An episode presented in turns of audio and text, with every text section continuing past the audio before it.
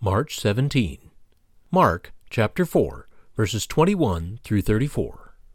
He said to them, Do you bring in a lamp to put it under a bowl or a bed?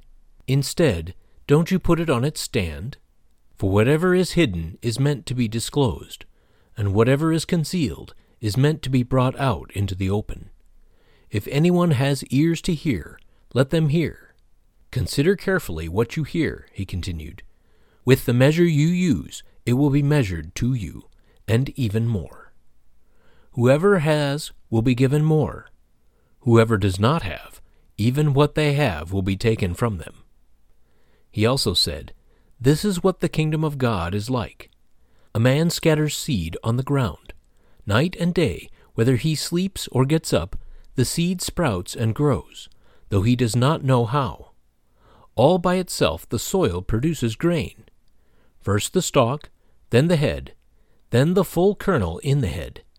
As soon as the grain is ripe, he puts the sickle to it, because the harvest has come.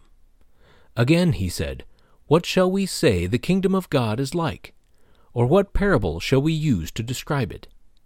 It is like a mustard seed, which is the smallest of all seeds on earth. Yet when planted, it grows and becomes the largest of all garden plants with such big branches that the birds can perch in its shade. With many similar parables, Jesus spoke the word to them, as much as they could understand. He did not say anything to them without using a parable, but when he was alone with his own disciples, he explained everything. Does knowing the growth of the kingdom is ultimately in God's hands cause you to rest or work more?